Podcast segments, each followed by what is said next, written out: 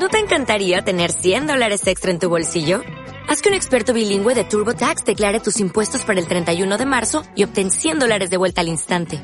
Porque no importa cuáles hayan sido tus logros del año pasado, TurboTax hace que cuenten. Obtén 100 dólares de vuelta y tus impuestos con 100% de precisión. Solo con Intuit TurboTax. Debes declarar para el 31 de marzo. Crédito solo aplicable al costo de la presentación federal con TurboTax Full Service. Oferta sujeta a cambios o cancelación en cualquier momento.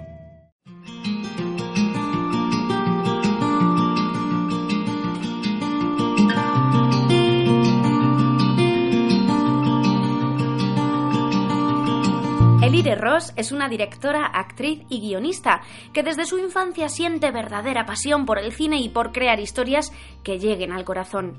Cursó sus estudios en Carmen Roche y sobre todo ha ido puliendo sus conocimientos y técnica a medida que iba trabajando y rodando proyectos. En 2012 comienza su aventura como guionista y escritora y también como directora. Ese año y el siguiente vive en Gandía, donde crea y da forma a tres proyectos importantes: la serie El efecto Leo, el largometraje Solo pienso en ti y su primer libro al que titula Querida familia. En 2015 nace Elinik, su productora, y entonces rueda trabajos como Abrázame con Luis Fernández de Eribe y La Plaza del Pueblo con Emilio Linder y Jorge San José, entre otros. En 2016 saca a la venta su segundo libro, Mi Destino, Tú. Sus últimos trabajos destacados como actriz son En Centro Médico, Cuarto Milenio, un spot de Lemongrass, ¿Qué es Brucraken? de David Díaz y el premio cortometraje de Tat Hawker de Marcos Callejo. Actualmente sigue a la cabeza de Linic con proyectos como Sin mirar atrás. Y Sin mirar atrás precisamente continúa también protagonizando ahora otro largometraje del que nos va a hablar ella misma, porque tenemos el placer de tenerla hoy aquí, en la magia de las palabras. Bienvenida, Elire. ¿Cómo y cuándo empezaste a escribir? Hola. Bueno, lo primero, muchísimas gracias por la entrevista, por esta bienvenida y que sepáis que me hace mucha ilusión y lo hago de mil amores. Porque así me dais la oportunidad de enseñaros un poquito más de mí, mis trabajos y me dais voz. Así que yo encantadísima. La verdad es que yo siempre he escrito desde que era muy chiquinina. De hecho, cuando tenía unos 5 años, escribí un relato a mano de un cuento de Navidad. No me acuerdo bien lo que decía, pero recuerdo que era algo del niño Jesús, que no tenía para regalos ni dinero y que sus amiguitos compartían con él y le regalaban algo de sus regalos de Reyes. Bueno, de Navidad en general. Y un familiar me cogió y me dijo, ay, qué bonita historia, escribes muy bien. Y es una cosa que no se me ha olvidado. Y yo me escribía mis cuentitos, por ejemplo, yo jugaba mucho a las Barbies, me montaba unos culebrones de AUPA. Y escribí una historia que es la que yo jugué, con dos de las Barbies en concreto. Que era la historia de Sara y Teresa, fíjate. me acuerdo. Y cogí un folio, bueno, unos cuantos, lo doblé la mitad, lo grapé y ya escribí el libro, dibujé la portada y todo. Y bueno, para mí en su día pues era, bueno, como era muy imaginativa, pues era un libro de verdad. y luego, de adolescente, con 12 años, la revista Super Pop me publicó una mini historia que escribí, que aún tengo yo el recorte de la página, y me mandó una agenda con cosas de maquillaje. Y luego, de coña total, con 15 años, que yo tenía un compañero que era un loco de Villevalo, de Jim, y escribí un fanfilm. Un fanfilm, no, fanfic, fanfic, ay, no me acuerdo ya. De una historia y un poquito picante, pero bueno, muy light. Porque sabía que cuando él comprase la revista me comentaría algo de mira lo que han escrito de este tal. Ah, pero era yo. Y él no lo sabía. Y bueno, eh, ya en serio, ya profesionalmente empecé en 2012 la primera vez que fui a Gandía, que luego a los meses me mudé allí, en su día, que estuve dos años. Y ahí empecé a escribir en la playa con un cuaderno, un boli, y lo primero que empecé a escribir fue la película, que ya por fin en verano se rodará, solo pienso en ti. También escribí la serie y un corto, y eso en ese año. ¿vale? Luego ya vino el libro y demás cosas. Y hasta ahora... ¿Qué temas decides enfocar? ¿Te basas en hechos reales a la hora de escribir? En sí, eh, no me baso en hechos reales, excepto en mi libro, que hay una parte autobiográfica y una parte de ficción. Ahí sí, ahí bastante real. Pero el resto no. Sí es verdad eh, que me inspiro en algún sueño que he tenido o en mi abuela cuando pues antes de morirse. Por ejemplo, Abrázame la Plaza del Pueblo están inspirados en mi abuela, en las cosas que decía, las cosas que pensaba, las cosas que ella veía en su cabeza, en, no sé, antes de morirse como que se montó una película ella. Entonces, bueno, ese tema me ha llamado mucho la atención y sí he escrito sobre eso. Pero básicamente no desde mi imaginación.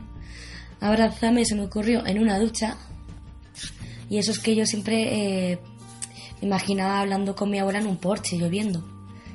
Y duchándome, pues me vino el guion entero. Y luego la plaza del pueblo se me ocurrió dando un baño, también, entero, por fin. Tenía un poquito de bloqueo en su día y, y salió. Y sobre todo me gusta pues escribir sobre el amor, ¿no? Porque a mí me emocionan una historia bonita y buena de amor, aunque no siempre eso ocurre en la realidad. Entonces me gusta mucho ese tema. Y sí, por hacer mis moñadas, yo sé que soy una moñas, y lo digo orgullosa. Pero ahora voy a hacer más acción, luego la película mía, aunque tiene amor, como no, pero es una temática paranormal, por ejemplo. ¿Qué sientes o has sentido al dar rienda suelta a tu arte, tanto en el proceso de creación como de exhibición, a la hora de compartirlo con más personas? Pues me lleno de gozo profundo, vamos, absoluto. Cuando ya ha acabado un proyecto, un corto, por ejemplo, o mi libro, y ves que la gente, pues, tiene interés en verlo, te lo comenta, ves que se emocionan algunos con algún proyecto y bueno, eso me llena de orgullo, de, me gusta, ¿no? Que lleguen al corazón de las personas, como digo siempre. Y luego también veo una buena oportunidad para mandar mensajes. En mi caso, siempre intento que sean positivos, aunque depende de la historia, pero me gusta, no sé, mandar mensajes de amor, ¿no? que la gente sienta buenas cosas a ver algunos cortos, porque sí, soy una moñas. Aunque voy a hacer ahora más acción, voy a seguir con mis cosas moñas. Entonces me encanta recrearme con eso. Y luego siento mucha seguridad. Para mí fue importante en su día hacer el primer corto. Profesional porque ya eh, ganas mucha seguridad. Apuestas por ti y dices aquí estoy. Y ala, ponen las cartas sobre la mesa. ¿Qué sueles leer y qué recomendarías a las personas que nos están escuchando? La verdad que no suelo leer mucho. Sé que hay gente, vamos, que se tiraría directamente a la yugular mía, pero es la verdad. Tampoco tengo mucho tiempo para leer y, bueno, mm, lo cambio por escribir. Me gusta mucho escribir. Sí, soy un poco especial. pero de libros que he leído, a mí hay uno que me gustó especialmente, que lo leí cuando yo estudié en bachillerato literatura universal, que fue Cumbres por las Cosas, de Emily Bronte. Me gusta, me gusta la historia. Además, es verdad que ahí me monté yo una película visual. Y eso, la verdad, que lo permiten solo los libros, ¿no? Dar rienda suelta a la imaginación. Y luego hay un libro que yo lo mantengo, que me lo regaló mi hermana cuando tenía seis años, que se llama Los mejores amigos.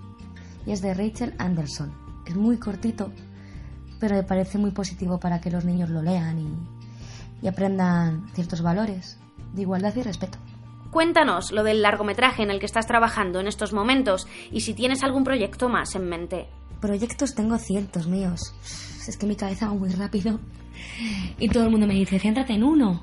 Digo, mira, yo me centro en uno gordo y mientras voy sacando pequeñitos, aunque es una locura, es sacar un proyecto ya, porque movilizar tanta gente y todo es locurote. Pero ahora mismo eh, estoy centrada en mi largometraje, como os he dicho antes que se llama Solo pienso en ti, que fue lo primero que escribí yo en mi vida. Y por fin se roda en verano.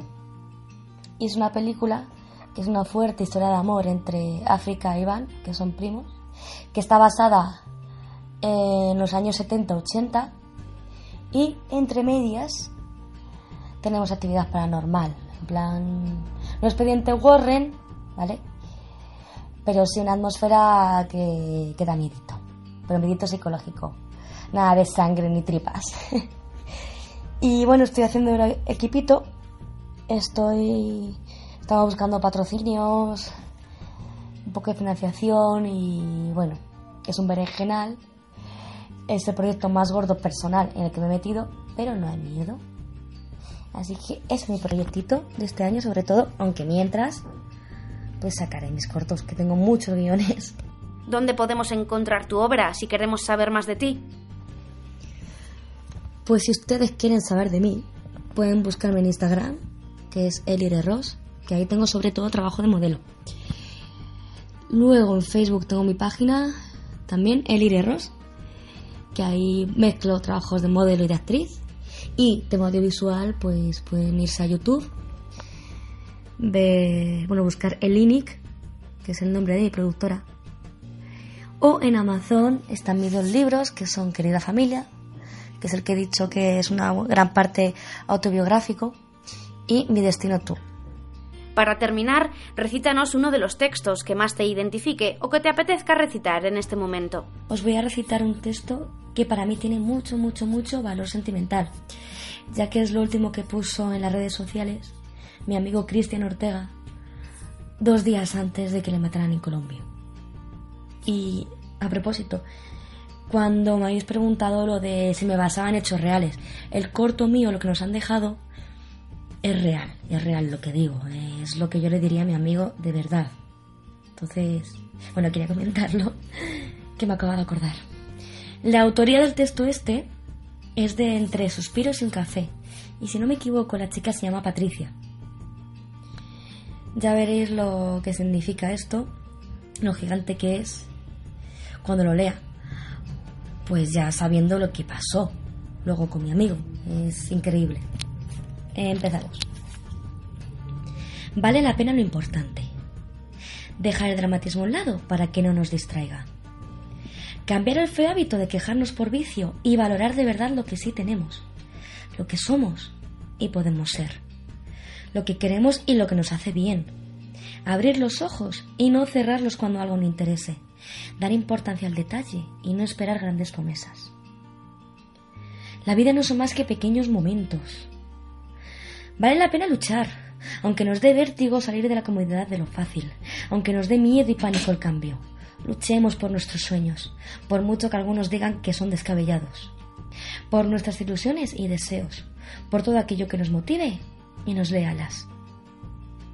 Vale la pena perder, perder porque no siempre se gana, pero siempre se aprende, porque hay cosas que nos sobran y no nos damos cuenta. Perder para saber valorar lo que teníamos y más aún lo que aún tenemos.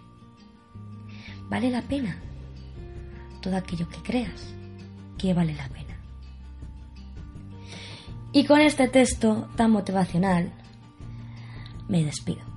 Ha sido un gran placer, espero que os haya gustado. Y nada, a seguir creando. Muchas gracias a ti, Elire.